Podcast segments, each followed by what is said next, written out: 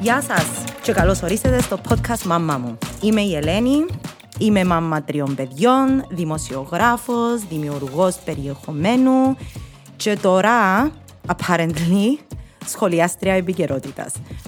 Τούτον είναι ένα καινούριο κομμάτι του podcast, ένα podcast που υπάρχει από το 2019 και ένα αφορά διάφορα θέματα τα οποία με απασχολούν και για τα οποία να θέλω να εκφέρω μια άποψη. So thank you for being here. Μια μικρή ανακοίνωση και ξεκινούμε. Οι συνεντεύξεις και οι συζητήσεις που έγινονταν θα συνεχίσουν να γίνονται, απλά τώρα θα μεταφερθούν και θα βγαίνουν κάθε Σαββάτο πρωί.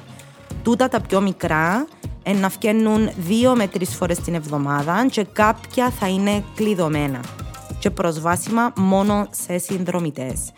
Αν θέλετε να γίνετε συνδρομητές ή συνδρομητρίε, που βασικά σημαίνει πως υποστηρίζετε οικονομικά τούτον το One Woman Show που κάνω, με πολύ χαρά και διάθεση θέλω να πω, ε, μπορείτε να το υποστηρίξετε μέσω του Patreon με 2, 5 ή 10 ευρώ το μήνα.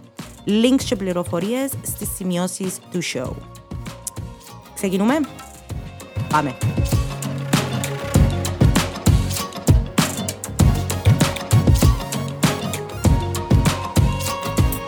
Καλημέρα. Κάθομαι στο στούντιο μου, βρέσει έξω, ζεστάδα μέσα και είμαι έτοιμη να ηχογραφήσω ακόμα ένα σόλο. Είχα επιλέξει δύο θέματα σήμερα, αλλά τελικά να, να το αφιερώσω το επεισόδιο σε έναν θέμα, ε, το οποίο είναι το stand-up comedy.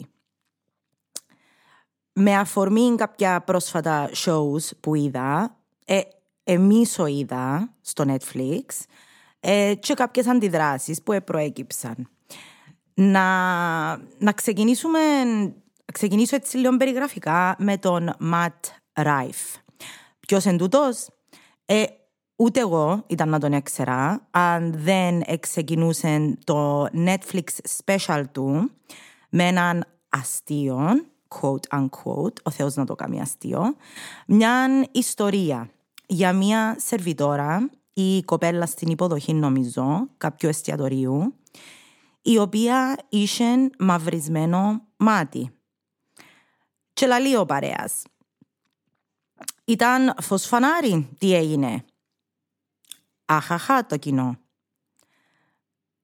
Και παρακολουθώ το. Και λαλώ, sorry, sorry, ένα λεπτό. Τούτος τώρα είπε πως εφός φανάρι, πως κάποιος χτύπησε ή επούνιαρε, να θέλετε, μέσα στα μούτρα μια γυναίκα και ο κόσμος που κάτω γελά. Και συνεχίζει. Ήταν με ένα φίλο του και ελαλούσαν πως δεν έπρεπε να τη βάλουν και στην υποδοχή επειδή είναι πολύ καλό look για το εστιατόριο. Ας τη βάλουν μες στην κουζίνα, λαλεί ο ένας ιδιοφυΐας στον άλλο. Ε, νιώθω, λαλεί τούτος, ο Ράιφ, στο stand-up του, πως αν άνοιγε μες στην κουζίνα η κορού, ε, θα είχε μαύρο μάτι. Και αχαχαχαχα ο κόσμος που κάτω. Μπορεί να νομίζετε πως να σταθώ στο ότι είναι απαράδεκτο να στιεύκεται κάποιος για την βία κατά των γυναικών, ειδικά από τη στιγμή που είναι κάτι ξεπερασμένο. Αλλά I'm not gonna do that. That's too easy.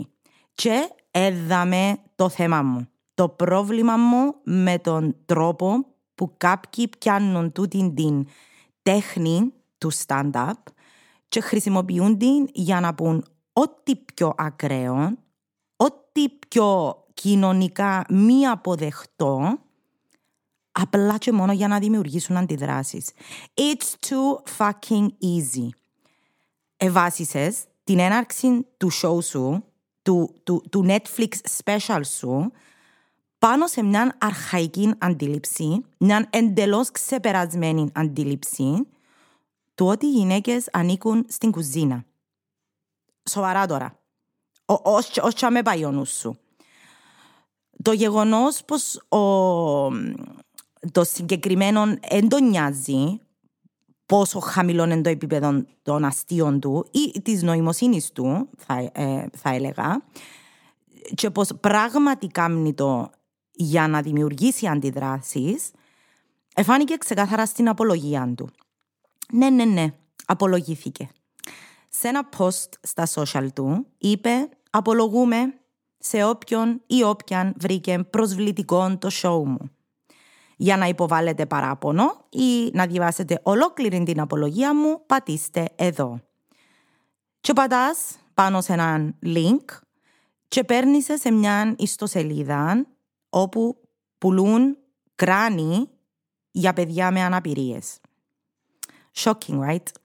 Εν, εν shocking επειδή ήθελε το να είναι shocking. Εν ο μόνος τρόπος να ασχοληθεί οποιοδήποτε μαζί του συμπεριλαμβανόμενο μου και εμέναν προφανώς ε, επειδή το υλικό του εν τόσον μα τόσον χάλια. Ε, μετά την απολογία του είδα πως στα shows του πλέον οι fans του παίρνουν μαζί τους και έναν κράνος για να τους το υπογράψει. Και μετά λαλούν πως είναι οι γενέτσες που κάνουν όπως τις πελές για τη Taylor Swift. Ε, και για να δημιουργήσει ακόμα περισσότερο σοκ, μαντέψτε τι έκαμε μετά. Δηλαδή, classic, επερίμενε το οποιοδήποτε επίεν στο show, στο podcast του Τζόρταν Πίτερσον. Και επειδή είπα πριν από καιρό πως δεν θα ξανασχοληθώ με τον Πίτερσον, αφήνω το δάμε.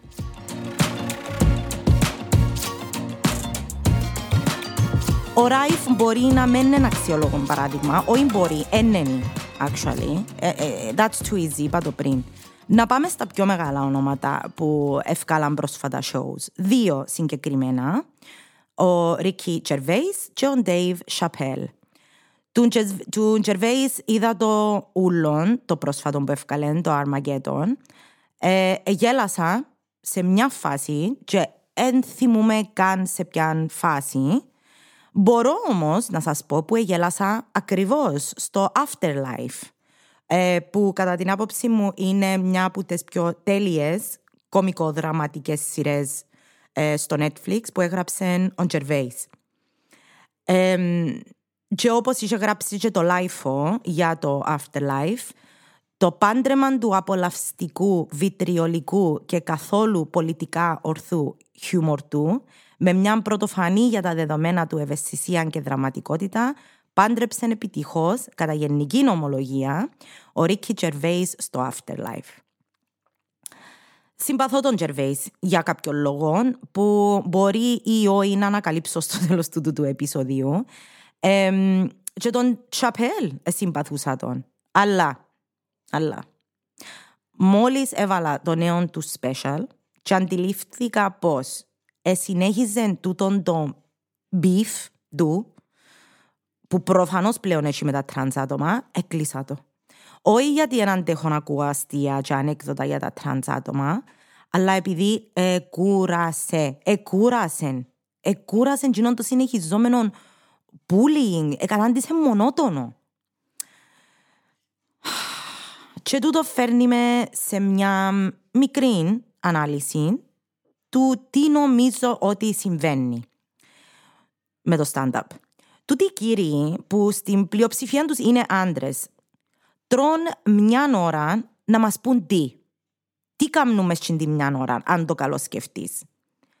Μουρμουρούν. Μουρμουρούν και σαλαβατούν για μια ομάδα ανθρώπων, είτε είναι τρανς, γκέι, γυναίκες, ανάπηροι, γιατί και στο stand-up του Τζερβέης και στο stand-up του Σαπέλ για κάποιο λόγο, εκτός που τα τρανς τα άτομα, γυρίσαμε το και στους ε, ανάπηρους. Ε, που λες, μουρμουρούν και σαλαβατούν για μια ομάδα ανθρώπων, είτε social justice warriors ή ακτιβιστές, που κατά την άποψη τούτων των άντρων, μουρμουρούν και σαλαβατούν. Υπάρχει έναν υπόβαθρο κλαψούρας, έναν, έναν παράπονο και έναν καημό για το πού εκατάντησε ο κόσμος και ότι δεν μπορούν να μιλούν άνετα και ελεύθερα ενώ είναι πάνω σε μια σκηνή που παρακολουθούνται από χιλιάδες ανθρώπους και ευκάλλουν εκατομμύρια επειδή παίζουν στο Netflix. ο Τζερβέης κέρδισε ένα σωρό βραβεία. Ε, ακούνται όπως τους γέρους, όπως τους πλούσιους γέρους, που διαμαρτύρονται πως ούλα αλλάξαν και οι μητσοί σήμερα σέβονται κανέναν ε, και χρησιμοποιούν μια λέξη κλειδί που ξέρουμε όλοι πολλά καλά πως να ξεκλειδώσει την καρδιά εκείνων που επίσης δεν καταλαβαίνουν τον κόσμο, το wokeness.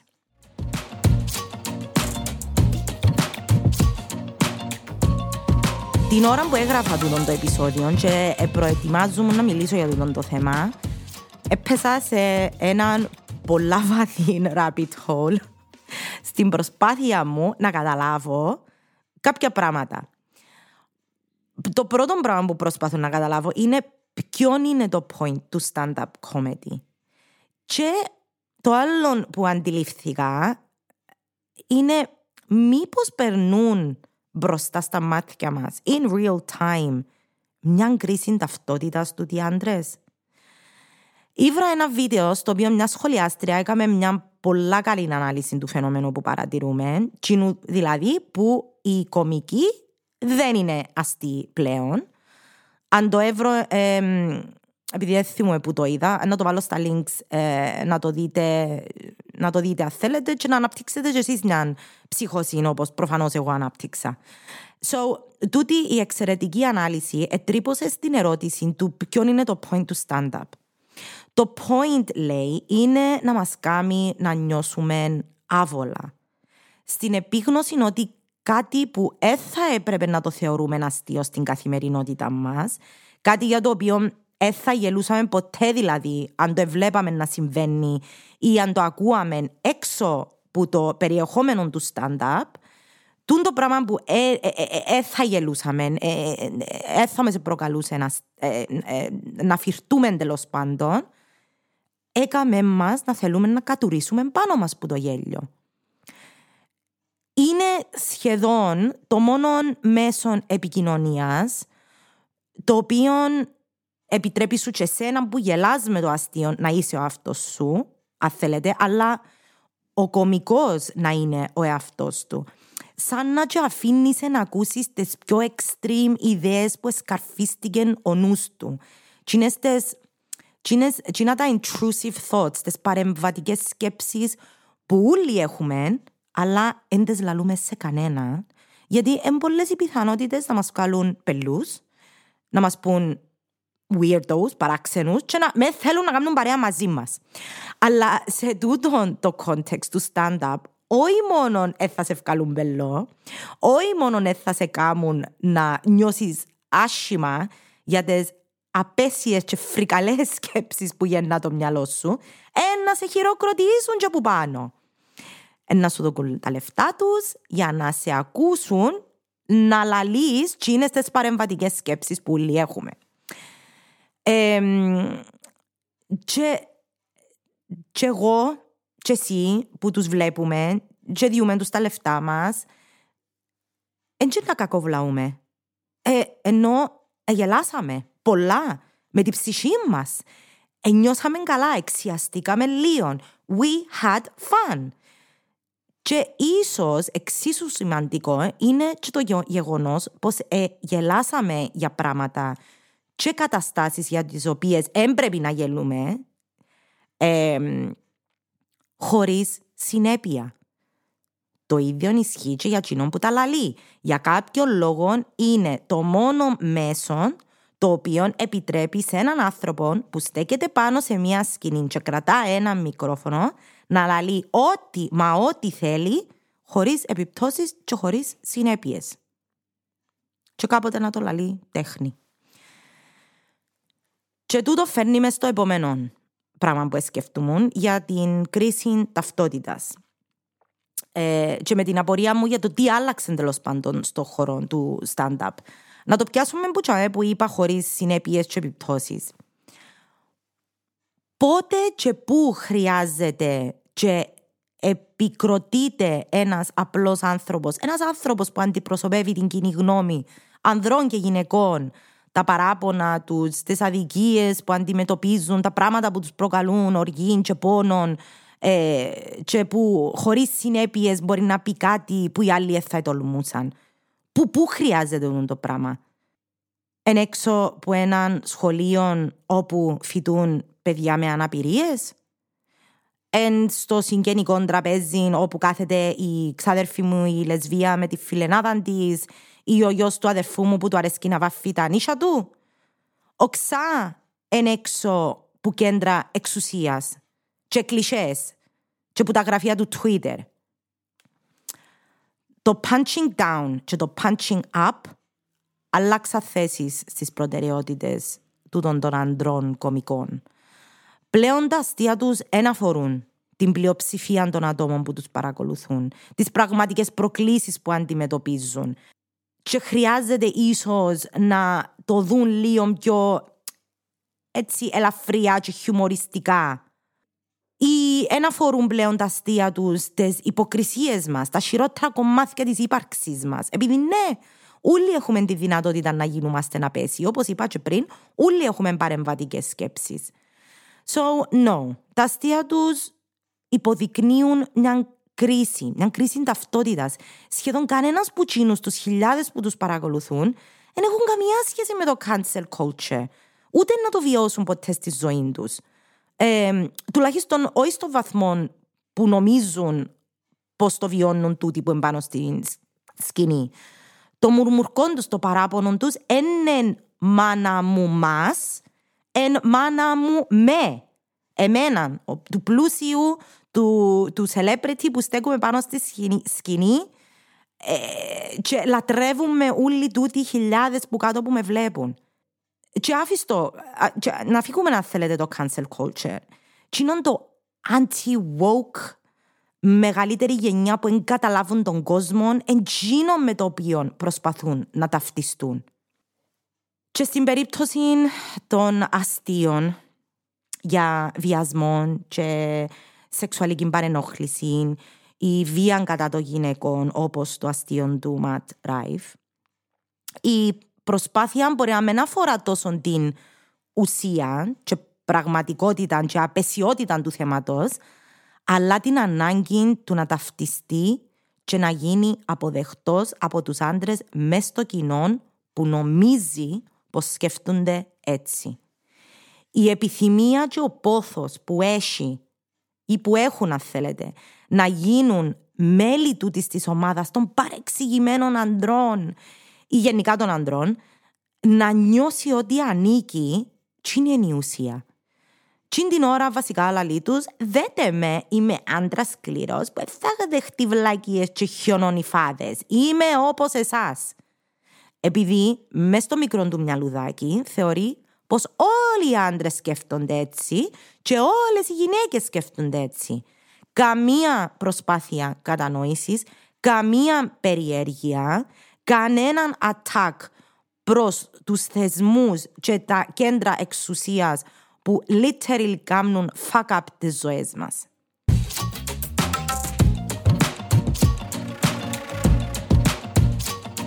Να σας αφήκω με ένα κομμάτι από το άρθρο του Antivirus που ήβρα σχετικά με το stand-up comedy. Είναι γραμμένο από μία γυναίκα κομικό. Στο stand-up τα πράγματα είναι ξεκάθαρα. Κάθε ένας φέρνει την αλήθεια του στη σκηνή. Εγώ, ως καλλιτέχνης, είμαι η δημιουργός, η ηθοποιός, η σκηνοθέτης κτλ. Φτάνει αυτό για να είναι έναν ΛΟΑΤΚΙ άτομο ασφαλές; Εγώ ως ΛΟΑΤΚΙ καλλιτέχνης νιώθω ασφαλής; Προφανώς και όχι μπορώ να εγγυηθώ ότι τα ΛΟΑΤΚΙ άτομα στο κοινό μου θα είναι ασφαλή; Προσπαθώ για το ναι. Γιατί πέρα από την καλλιτεχνική φέρω και μία άλλη ευθύνη. Την ευθύνη της θέσης εξουσίας. Και αυτό δεν είναι θεωρητικό, είναι πρακτικό. Έχω ένα μικρόφωνο τη στιγμή που 20, 50 ή 400 άτομα ή χιλιάδες άτομα στην περίπτωση των παιδιών δεν έχουν.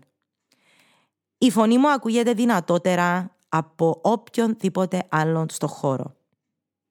Οι δύο βασικές θεωρίες σχετικά με το χιούμορ είναι ότι αυτό χρησιμοποιείται είτε ως μηχανισμός ανακούφισης από μια δύσκολη κατάσταση, το relief theory, είτε ως μέσον ισχυροποίησης των δεσμών μιας ομάδας, τον bonding, υποβαθμίζοντας κάποιον τρίτον, superiority theory. Με άλλα λόγια, τα κακοποιητικά αστεία είναι ένας πανεύκολος τρόπος να νιώσουμε ανώτεροι χωρίς να κουνήσουμε ούτε το μικρό μας δαχτυλάκι. Απλά κοροϊδεύοντας τους άλλους. Και η επιλογή της λέξης κοροϊδία είναι πολύ συνειδητή. Πρέπει σαν κοινό να ξεχωρίσουμε τους ανθρώπους που δημιουργούν κομμωδία από τους ανθρώπους που επιδιώκουν αναγνωρισιμότητα και χρήμα κοροϊδεύοντας τα ΛΟΑΤΚΙ άτομα. Πατώντας πάνω στα συντηρητικά αντανακλαστικά της κοινωνίας. Χαϊδεύοντας όλη την ομο, άμφη, τρανσφοβία της κοινωνίας. Γιατί τα ομοφοβικά αστεία είναι το μικρότερο κομμάτι μιας ομοφοβικής κοινωνίας. Αν τυχαίο παράδειγμα, μια κοινωνία θεωρεί πως το τι κάνουν δύο ή περισσότερα άτομα του ίδιου φύλου συνενετικά στο κρεβάτι τους είναι χειρότερο από το τι κάνει ένας άντρας σε μια γυναίκα παρά τη θέλησή της στο δρόμο, αυτό θα αποτυπωθεί και στην κομμωδία της. Γιατί η ομπρέλα, quote, η σάτυρα δεν έχει όρια, unquote, είναι αρκετά μεγάλη για να καλύψει όλες μας τις παθογένειες. Επιστρέφω σε αυτό που έλεγα στην αρχή. Σε κάθε παράσταση το κοινό μας έχει εμπιστευτεί τη διάθεση του. Έχει ντυθεί, έχει φύγει από το σπίτι, έχει πείσει την παρέα ή το τέρι του να ακολουθήσει, έχει πληρώσει το αντίτιμο. Έρχεται για να γελάσει, για να περάσει καλά. Εδώ μπαίνει η ευθύνη του κομικού. Αν δεν μπορούμε να βρούμε αστεία που να είναι ασφαλή για το κοινό μας, αν δεν μπορούμε να βρούμε αστεία που να μην έχουν για πρωταγωνιστές συστηματικά κακοποιημένες κοινωνικές ομάδες, τότε πρέπει να αλλάξουμε δουλειά.